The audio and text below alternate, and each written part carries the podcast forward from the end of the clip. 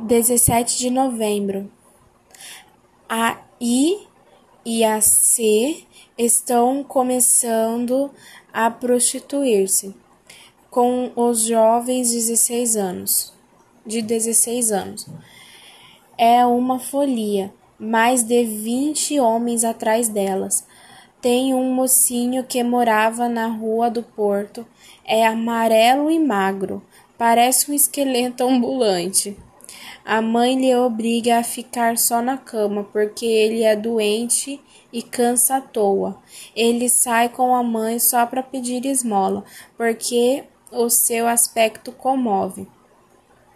Aquele filho amarelo é o seu ganha-pão, mas até ele anda atrás da I e da C.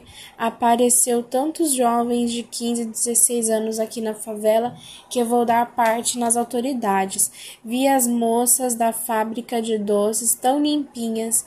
A I e a C podiam ir, tra trabalhar ainda não têm 18 anos, são infelizes que iniciam a vida do lodo. Hoje estou triste. Deus devia dar uma alma alegre para o poeta. A Petita saiu correndo e o seu esposo atrás. As crianças olham estas cenas com deleite. A Petita estava seminua e as partes que a mulher deve ocultar estavam visíveis. Ela correu, parou e pegou uma pedra, jogou no Joaquim, e ele desviou-se, e a pedra pegou na parede, por cima da cabeça da Terezinha. Pensei, esta nasceu de novo. A Francisca começou dizendo que o Joaquim não prestava, que o homem que é homem só para fazer filhos.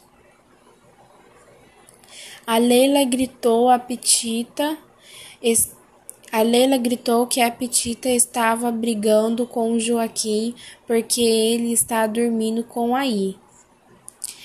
A I está sendo disputada na favela. Ela abandonou o esposo. A Leila numa briga é como gasolina no fogo. Instiga o e substitui a aranha com sua teia. Quando Petita, Petita briga, todos saem para ver é um espetáculo pornográfico. As crianças começam a falar que Pitica havia erguido o vestido.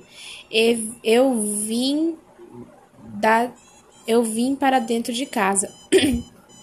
Já estava deitada e ouvi a voz da Petita. A tarde na favela foi de amargar, e assim as crianças ficaram sabendo o que os homens fazem com as mulheres. Estas coisas eles não deviam ouvir, não ouvidam.